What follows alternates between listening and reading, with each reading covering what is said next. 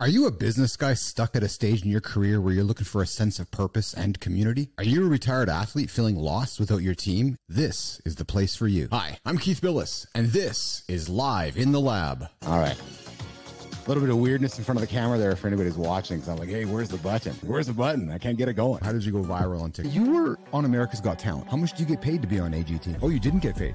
Keith and Steve here in Live in the Lab. You're a great interviewer. I love it. 48 miles, 48 hours and not just once. You ain't seen nothing yet. I hit 50 last night, and I'm like, yeah, things are a little different than they were 10 years ago. So trust me, things are to keep. You have no time for the BS that much yeah. of society seems to put on the table. Why is that? What you're talking about is real right now. There's just no bullshit here, but it's just real. We brought you in with some Marley. I said, Joseph, let's talk music for a second. You said, well, Keith, oldies, 60s, 70s, and 80s. I've never talked to a sir before. Why are you a sir? In many ways, we're the same story. I came from nothing. You came from nothing. I think the old saying goes that if you want a trophy, you climb Everest. If you want respect, you climb K2. I've built an AI myself, and it's pretty fascinating when you can have a conversation with yourself with your own knowledge. Have you done that before? Why are we rushing to make these tools if they're all they're going to do is hurt humanity? Does the world need an Oppenheimer moment with AI? What a fun show. Hey, did you catch yesterday's show? I revealed my secret. You're thinking, secret? Yeah, I don't know how to play guitar. Here's the secret. Nah, go listen to yesterday's show. But honestly, retired pro athletes out there, stuck business guys out there, you all have a secret like I have a secret. I know what your secret is. It's the same secret that I carried for a long time. Long time. And what was that secret you're wondering? Workaholic. I lacked the work life balance. You know what happened? I became stuck. I became stuck, stuck in a rut. Didn't know where to go, didn't know where to look, didn't know what to do next. Sure, on the outside, I looked like I had it all. Had the Tesla Roadster, had the nice house, had everything all all around me, the nice clothes, everything was all looking up, but deep, deep down inside, I was broken. I was broken. And it wasn't until I discovered the business athlete lifestyle. This idea of taking athletic performance, athletic principles, wellness, nutrition, mental health, emotional health, that my business and myself turned around. It became clear to me that taking care of myself and my body and my temple was non negotiable. It's non negotiable, all right. It's non negotiable in the lab. In the lab, we take care of ourselves first, not second, not third, not fourth, first. So that secret that I've carried for many years is what inspired me to look at all of you. All of you guys out there that are stuck. Just retired from your sport. You're looking around, you're going, what do I do next? My identity was over there. We'll talk about identities. I had an identity crisis. Yeah. Started a big social media company. That was my identity. And then I sold it. And it was still my identity until we went our separate ways. And then I struggled with that loss of identity. You know what it feels like. I know you know what it feels like. You've been working at the same organization for years, climbing the corporate ladder, working your business as an entrepreneur, trudging, stuck in quicksand. And you're thinking, what do I do next? Where's the community that I can belong to? I just left my pro team. I don't have a team anymore. My team is my wife and my kids. yeah, that only gets me so far. So you sit back and you wander and you ponder. And you look aimlessly loss of identity, loss of community, loss of purpose. Well, hey, we got a spot for you here in the lab. We got a spot for you here in the Business Athlete Performance Lab where we help business leaders, retired athletes. We help you find next. We help you get to next. And we do that by interacting with and engaging with and telling the stories of our guests that join us here live in the lab, the business athletes that join us here in the lab to tell us their stories to inspire us and then to inspire you. Well, I'm excited about our first guest, our only guest today, Gule Sheikh, former female CTO who's been bridging the gap between healthcare and technology for over 12 years. But what's the hook? She bootstrapped a company called Easy Scripts and sold it for tons and tons of cash. She was voted the top healthcare software provider, and she was interviewed by Melinda Gates for her work. She's a Harvard grad. I want to take a moment to welcome the first Pakistani fitness competitor, Gule Sheikh, joining us from Chicago, Illinois. Gule, Hello. How are you? I'm good. How are you? Oh, I'm excited and I'm jacked to have you here today. Hey, I got to ask you, was your intro with Melinda Gates as exciting as the one that I we just did for you? I would say yours is a lot more exciting. Oh yes, there we go. Okay, win for the Business Athlete Performance Lab today. so I got to tell a funny. I got to tell a funny story to the audience. So I got a wonderful email last night from Gule saying, "Hey, I'm looking forward to our chat today. Am I coming in person or are we doing this virtually?" And I'm saying to myself, I know Gule is in Chicago and I'm here in Winnipeg, Canada. I'm like, well, if you want to hop on that old United Direct, I'll see you here tomorrow afternoon. We can join you here in the lab. And I, I found it humorous because, and then you said to me pre-show that there are some expectations with with hosts that you're coming personally, right? That's right. I, I there there have been moments where we had to cancel a show last minute because there was a show in New York. It was in person. Somehow I didn't get the memo, and so I can't make it. Do you do the podcast circuit? Do, do you spend a lot of time on the podcast circuit, Gule? I've got I've been getting a few requests over the last year or so. I would say not a lot, but I've I've been getting a few. I get probably about one a month or so. You have an interesting story to start to tell, and I ask myself, where do we start? I think we should go back to Easy Scripts, Okay. and I think it actually, it what resonated for me with Easy Scripts, and I'll just dive right into it was that was 2014 when you found it, right? Yes. and then you sold it, I believe, in was it 18? In 19. 19. So you did this in five years. Good for you. Congratulations. And then you exit it, and you're now working for Salesforce. That's right. when you sold it, Gule, I talked about my loss of identity, loss of purpose, loss of who I was when I sold my business. Did you go through that same experience? Yes, yes, I did. I, I think I, I went through many. If I reflect on my life and my career and my my past journey, there have been whether you want to call it chapters or milestones or accomplishments. After every accomplishment, it felt like there was a sense of identity loss because that's what I became. That's what I became obsessed over whether it was competing, whether it was Easy Scripts. As Easy Scripts, I was this business owner, I was a CTO, I was running technology, I was in healthcare. That's what I was known for. That's what I'm known for in Chicago, actually. And so, yeah, I had a bit of a, I wouldn't say identity crisis. I may have had others that were far worse, but it was one of those things where I was looking back and thinking, now what? How Yeah. do I contribute to the greater good of healthcare, which is this was my passion. I knew my why every single day I woke up running this company, and now I'm trying to chase what my why will be. While the intro was running, I'm going to be honest with you, I could see into the green room and I was watching you nod. Yeah, I was saying certain things and it's and, and it really struck me because you resonate to some of the it- you resonate to our audience of business leaders who are looking around themselves saying okay what's next or you, or maybe that retired athlete going okay what's next my identity was this you really do resonate with you are a business athlete Gule Yes, I, I resonate with a lot of what you said in your intro, and I do need to go back and listen to some of your episodes. But I think when you were speaking, it was, like I said, different chapters, different milestones, different accomplishments after every one. There are different feelings and emotions. And I think a lot of people probably feel mm-hmm. this way entrepreneurs, high performers, is that once they accomplish that one thing, they're thinking, what am I going to achieve next? Like my identity has been tied to achieving. And I personally spent that first year trying to let go and shed an identity and be present. And I said, maybe I just need to be present more. maybe I need to let go of having to achieve more and more. But that is also not my, that's not who I am.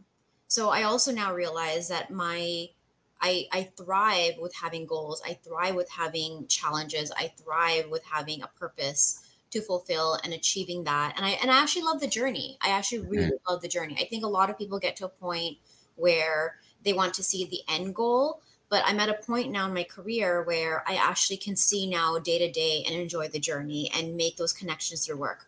i would bet you you feel that way i'm going to make an assumption here you built a business, you sold it, and you, and you achieved the financial windfall of that success. And Mhm. whatever that money was, let's put it aside. But to any entrepreneur, that's that's the goal. I want to build my business, sell it, make a lot of cash. Yeah. Anybody who tells you differently is giving you bullshit. Yeah.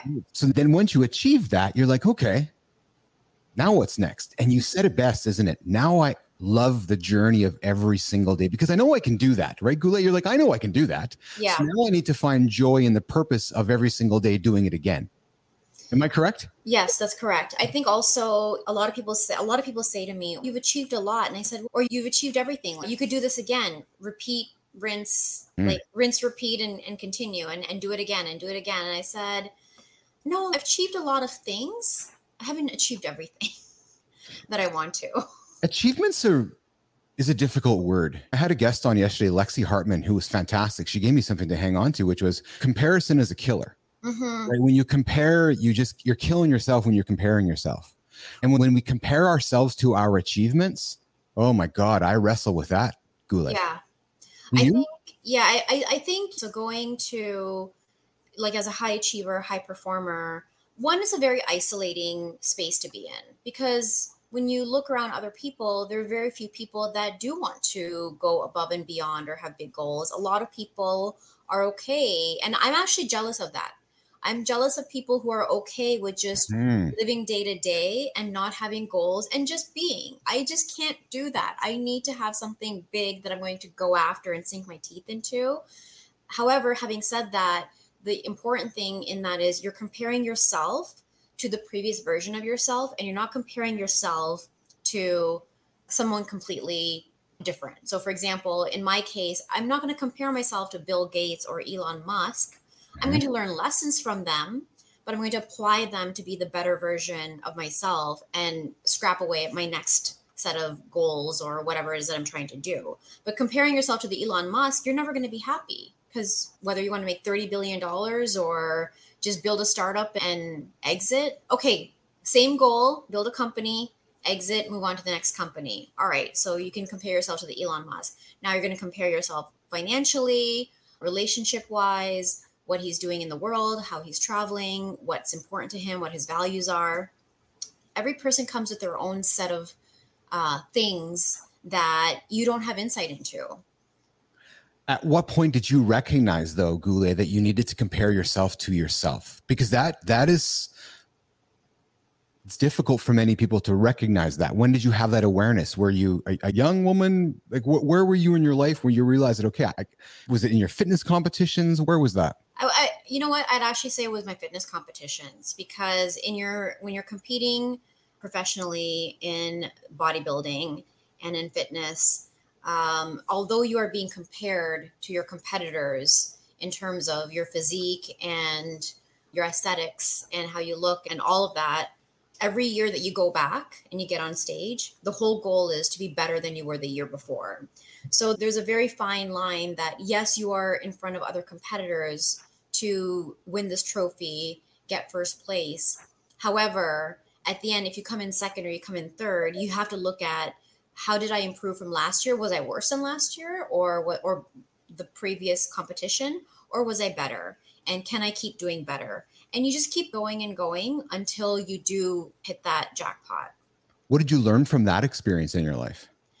a lot of things. I, I would say I definitely, you know, I was a high achiever prior to competing, prior to getting into health and fitness at all. And I had absolutely no idea the mental strength that is required when you are competing uh, at that level. I just thought, oh, you work out every day, you eat whatever meals you're prescribed to eat, and that's it. And life goes on. But that is not how it works. It is pretty much 90% of your day and at some point, you are out of fuel to push yourself. And it is all mental strength. It is all discipline. It is all about the science of what you're trying to achieve and the outcomes. And I was able to look at that and say, I'm able to prescribe, a spe- like, I'm not genetically gifted in any way whatsoever. But yet, I was still able to take a prescribed a prescribed formula and scientifically maneuver it according to my my own outcomes my own my own measurements and then keep tweaking it and changing it and then pushing harder and just continuing on the course. So sometimes that took a year, sometimes it took two years, sometimes it took six months, sometimes it took three months. I just I never knew when that outcome was going to actually occur. It's the same thing in business.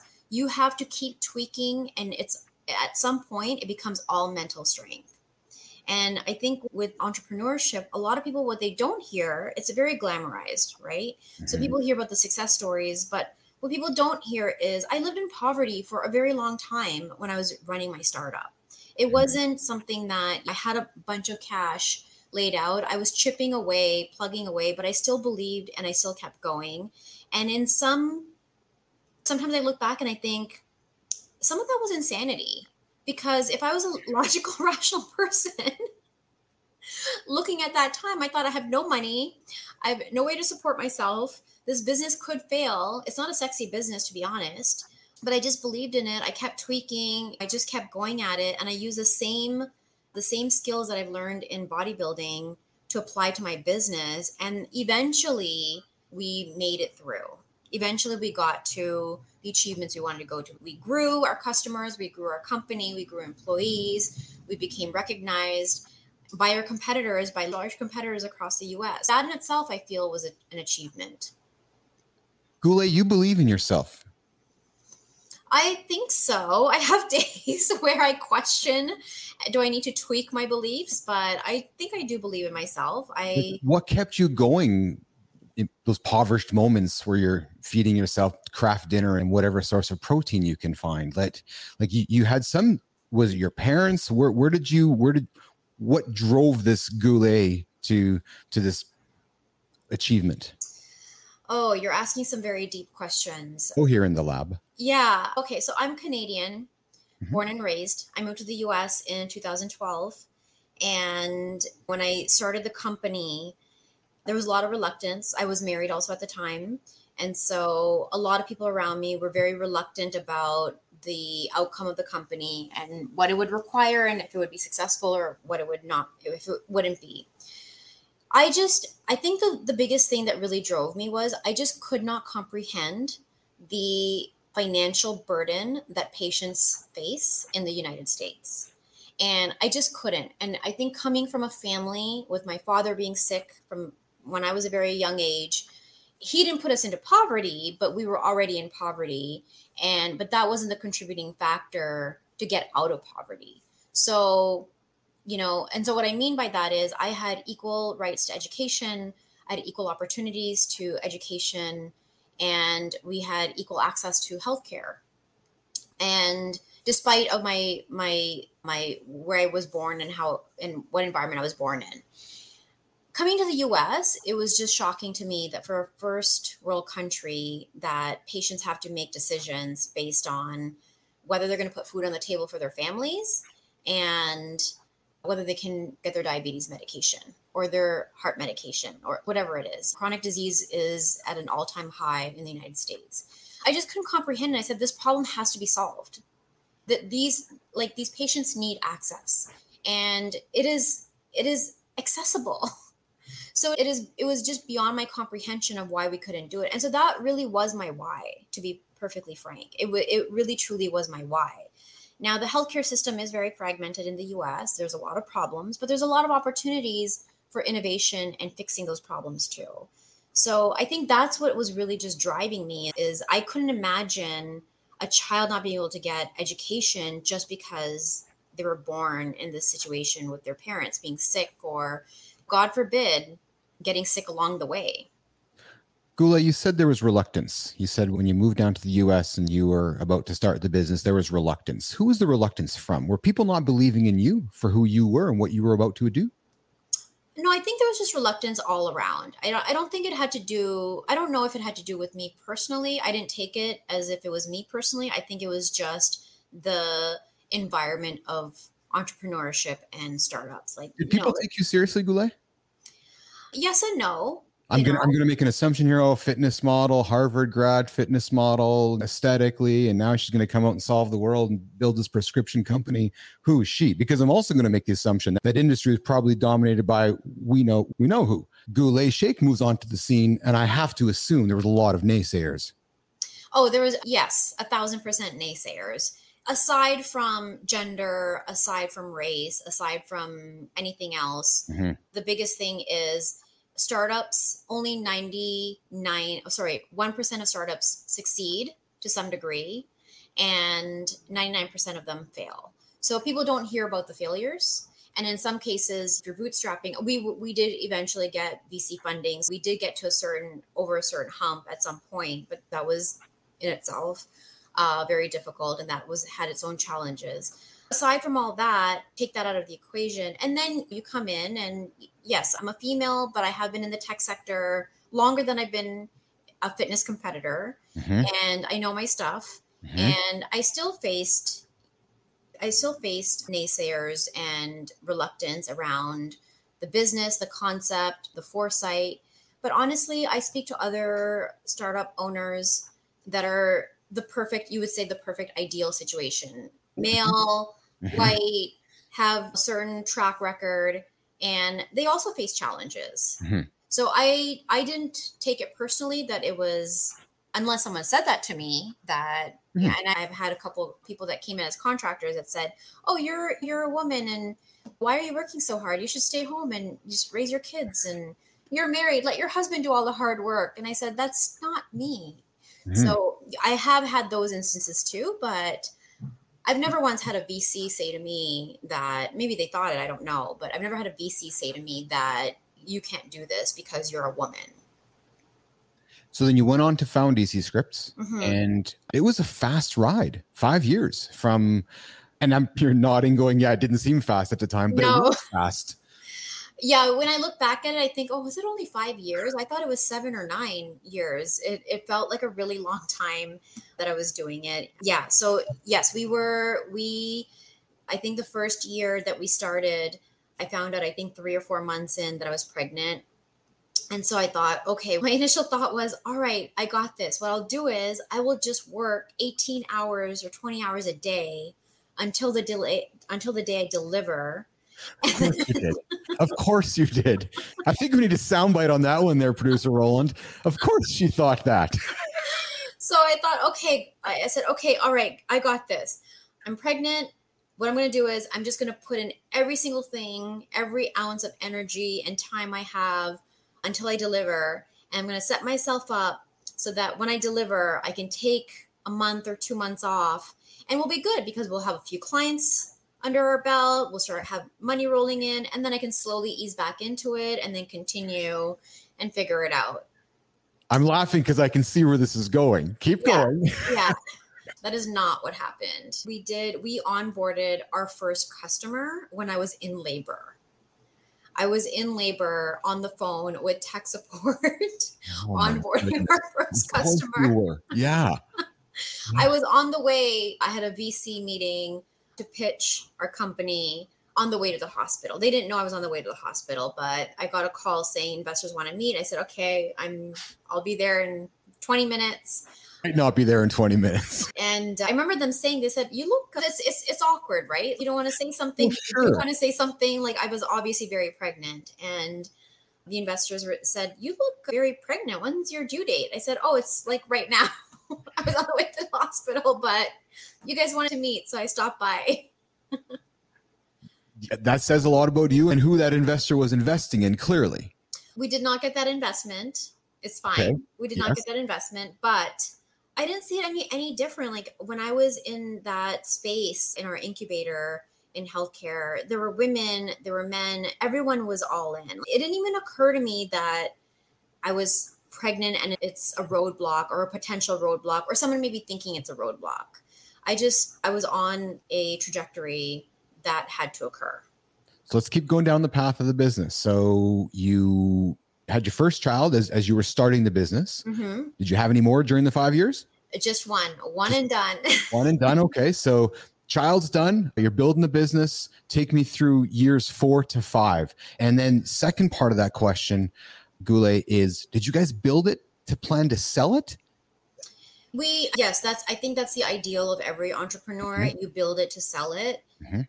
But when you're on when you're in that race, you don't know if the sale will happen. Mhm. So I was building it ultimately to sell it.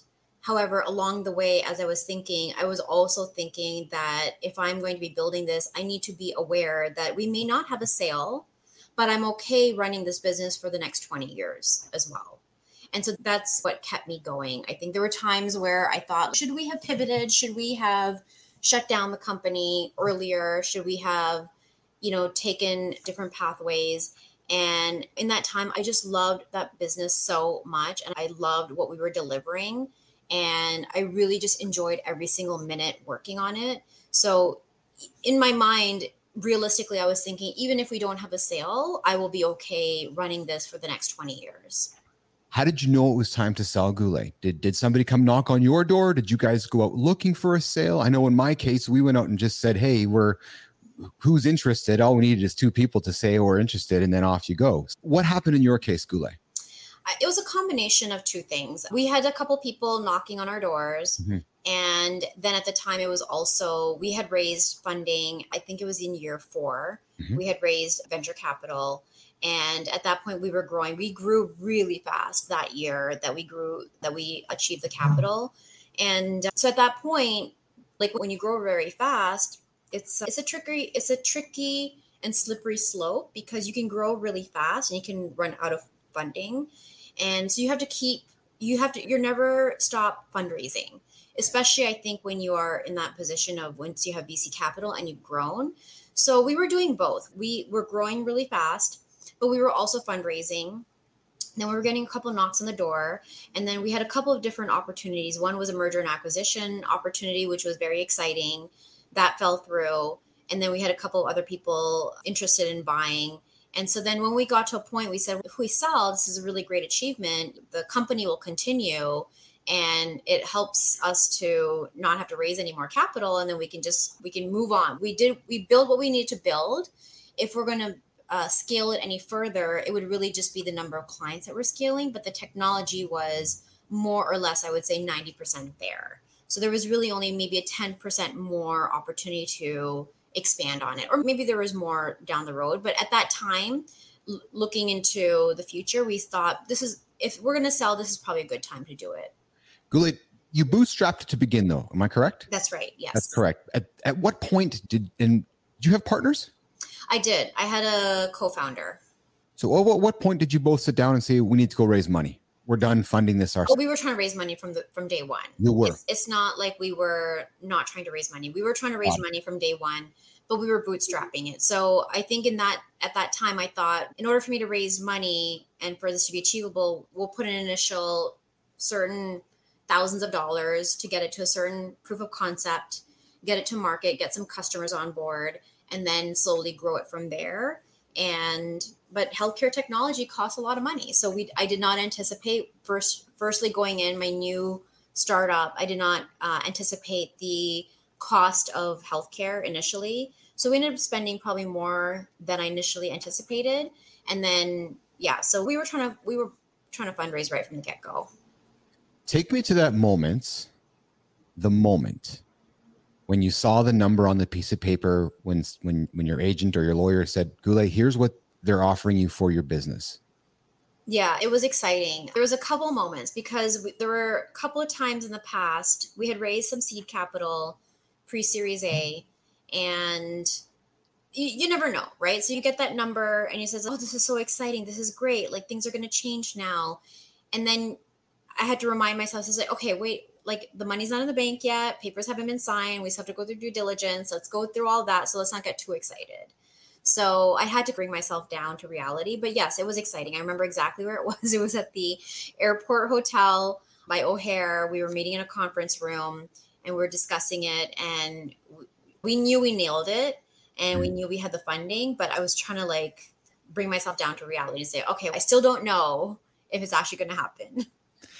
I find during those moments, and I think they refer to them as renaissance moments, where you're living through it, but you really can't uh, understand it or have awareness upon it until you reflect upon it. So while you were going through those times, eating at that restaurant or sitting in the boardroom, they're meaningless places. Yeah. Until yes. you reflect upon the history of the moment and you're like, oh, yes, we had dinner at that restaurant when we talked about this and signed off on the agreement and my life changed You're right. You're right. There, there. I remember exactly where I was when I got my first customer check. Yes. Ex- yes. Exactly. Like we almost framed it, that check, and I knew it wasn't a lot of money. I think it was something like two thousand or three thousand dollars. It wasn't a lot.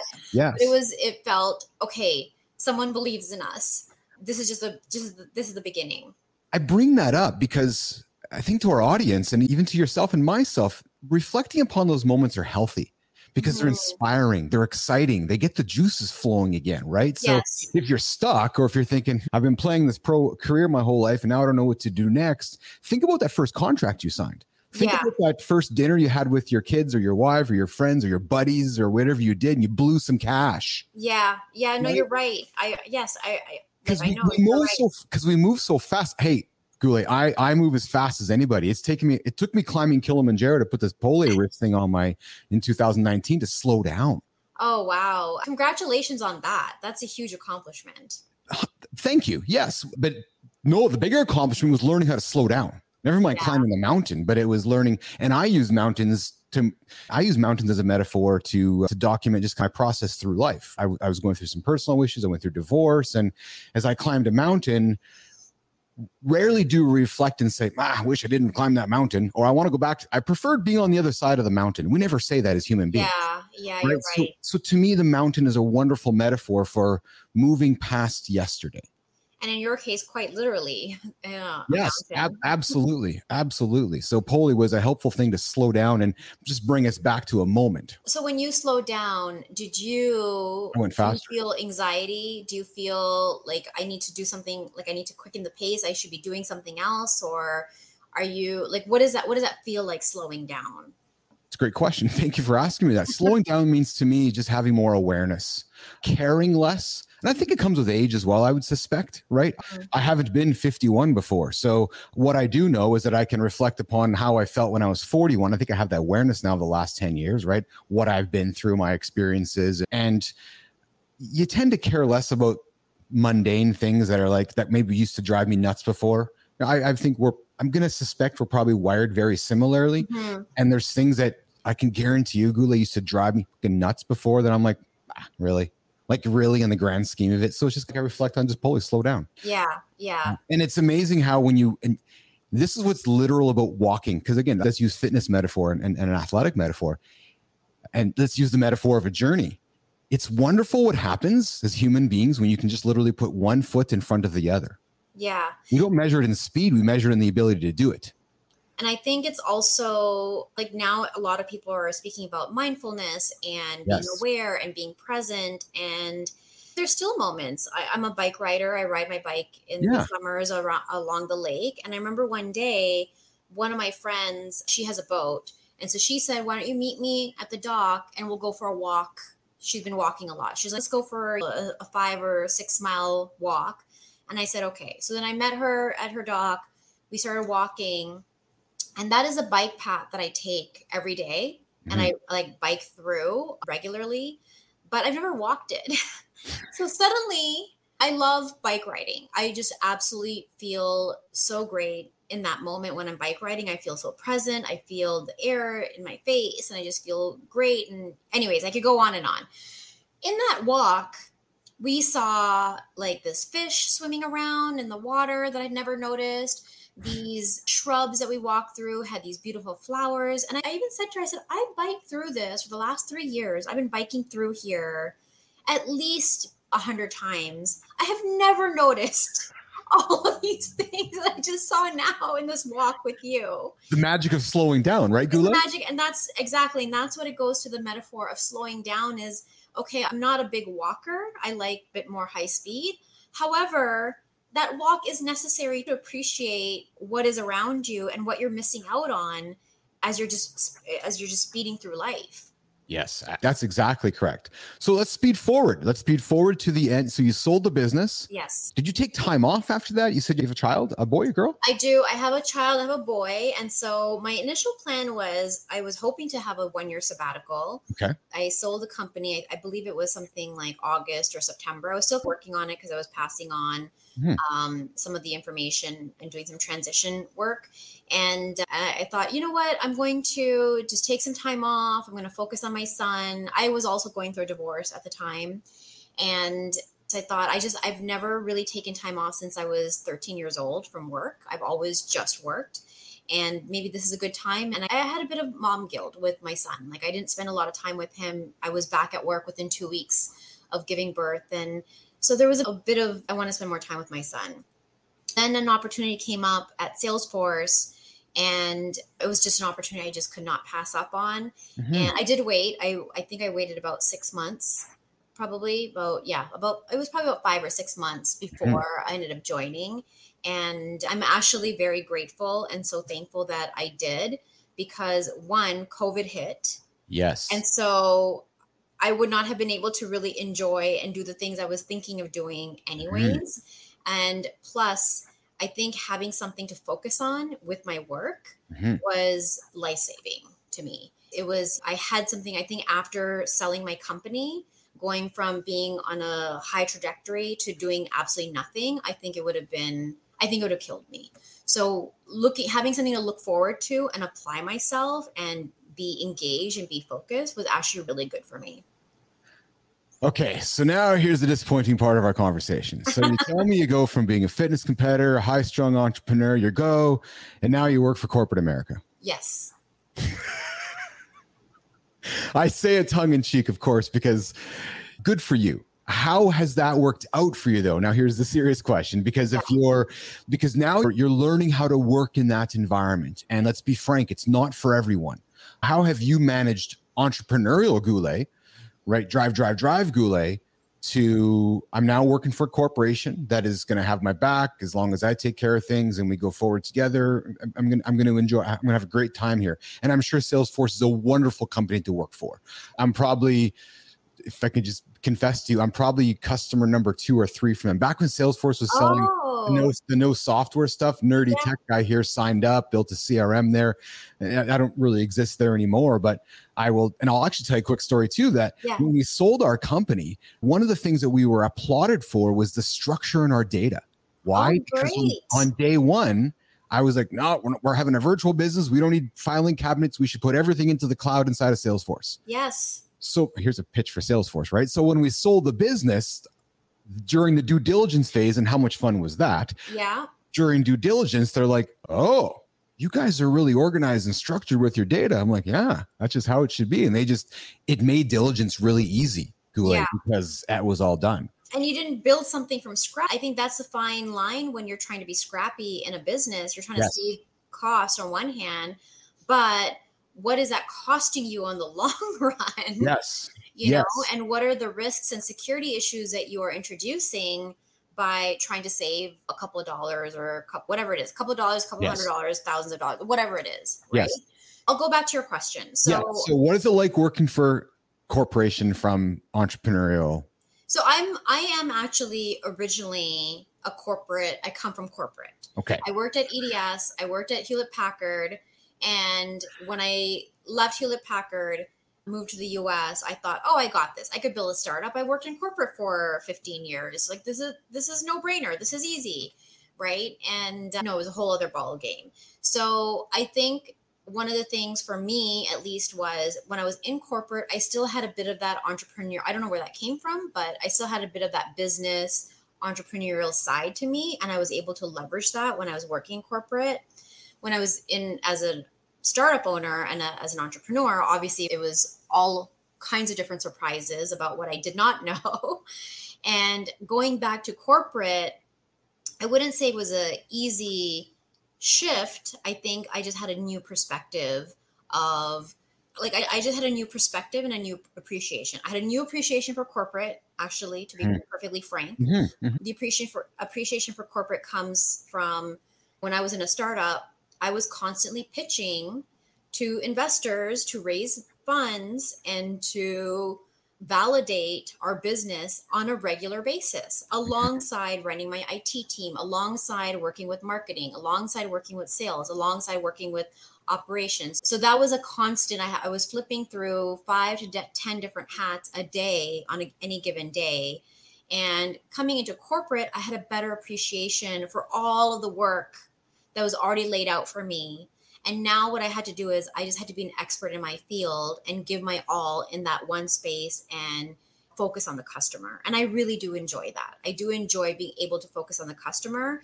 There were times at Easy Scripts, I'm very customer focused, but I had to focus on the business. I had to Mhm. focus on the stakeholders. I had to focus on the sponsors. I had to focus on everyone else to run the business as opposed to what is going to make this customer happier and how are we going to solve their problems. Mhm, mhm. So I have a better appreciation for corporate now.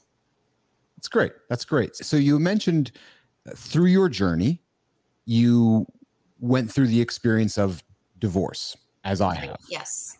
Our audience, my audience, there will be members in that audience that ha- have experienced it, are going through it, are considering it, are looking in their own mirror, asking questions to themselves about it.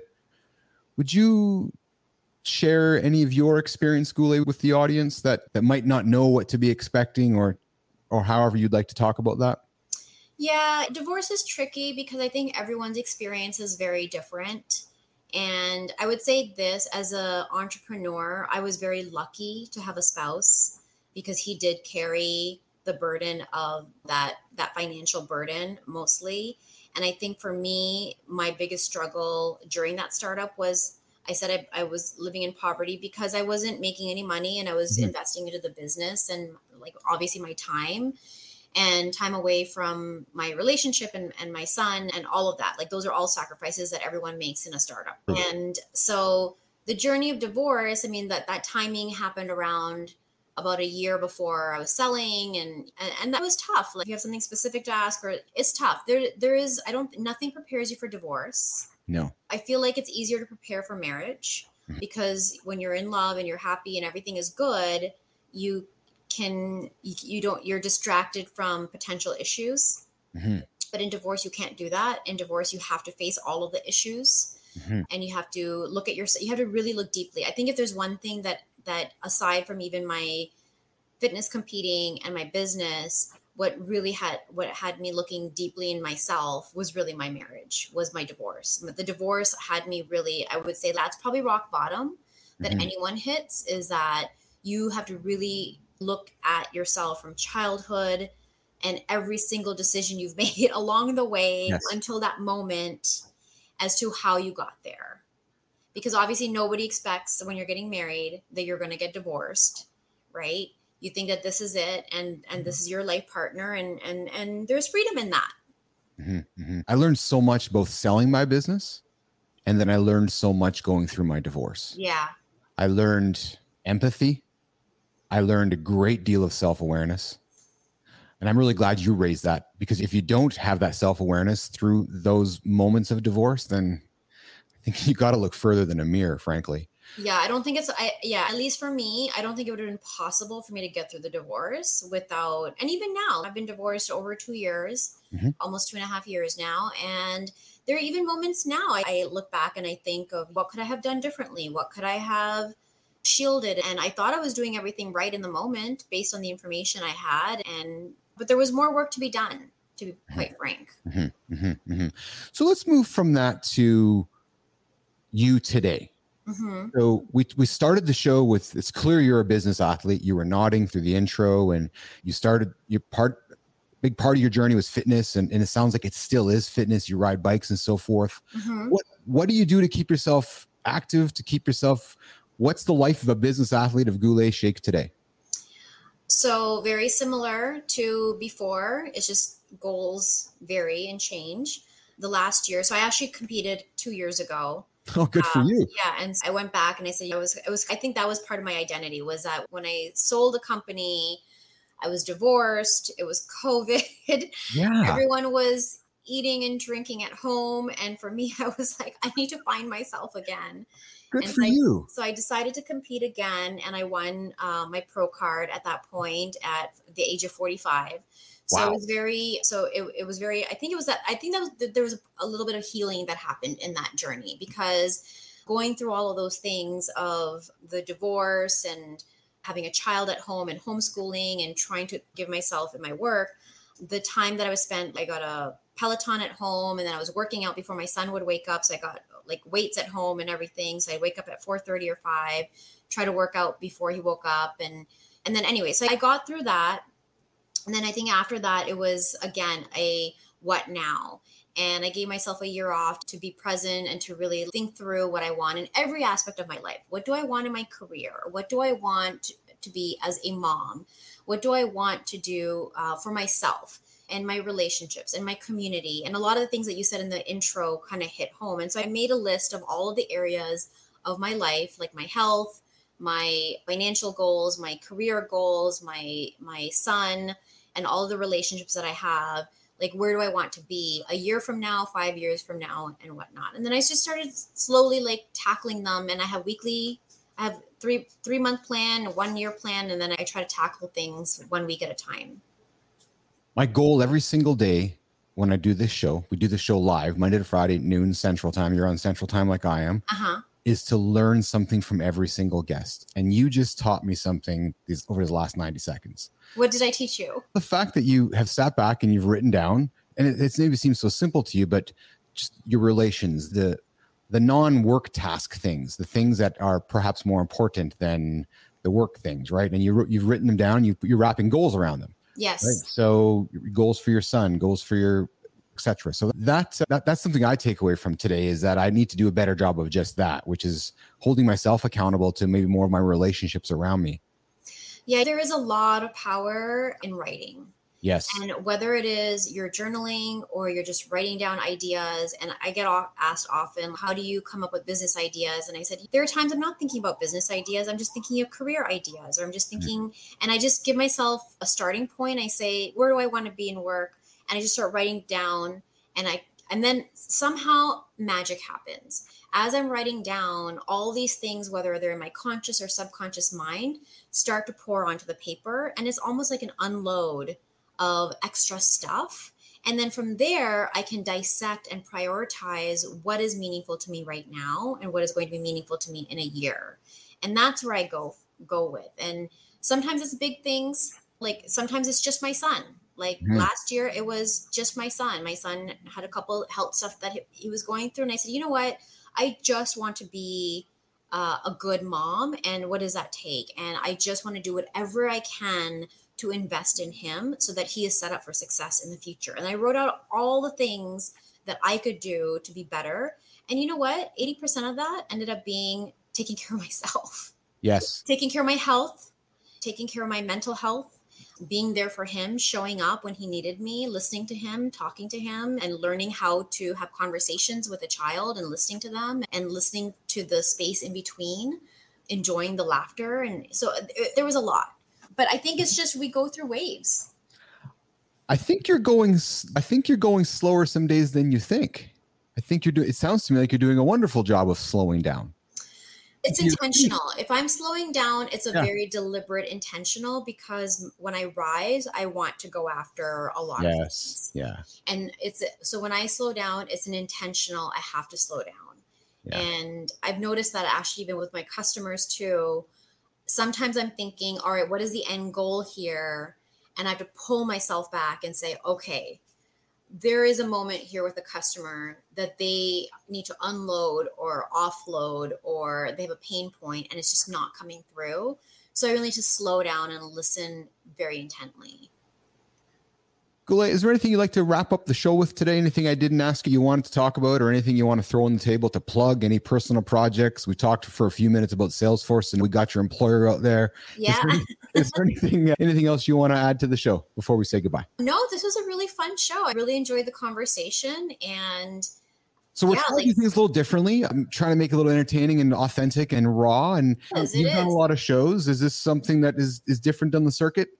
It is you went a little deep. You went deep with a few uh, you. a few things with with the divorce and the startup and different aspects. So I really enjoyed it.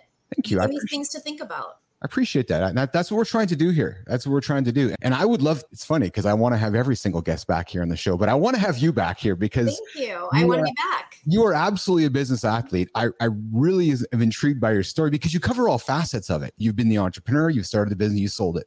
You now work for corporate America. You've you've been through divorce and all those experiences. You start, you bootstrapped a company. You've been in a fitness competition and I know of all of that, that world. I've always said this to my kids every great story deserves to be told. And I find great stories every time I meet these wonderful guests every single day. So thank you for joining me here today. Thank you for having me. I really enjoyed it. Awesome. So I'm just going to put you into the holding room for a second. I think I'm going to look at this camera here if the battery's still on. All right.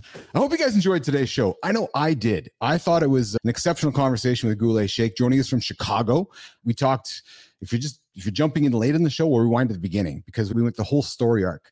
Fitness professional, entrepreneur, bootstrapped from nothing, sold it for cash, had a personal journey along the way, and then ends up working for Salesforce. I'm Keith. I'm here live in the lab. We're closing up today's show. It's Tuesday. We're coming in back tomorrow, Wednesday, at noon Central Time, live in the lab, live in the Business Athlete Performance Lab. I'm out of here for today. I hope you guys enjoyed today's show.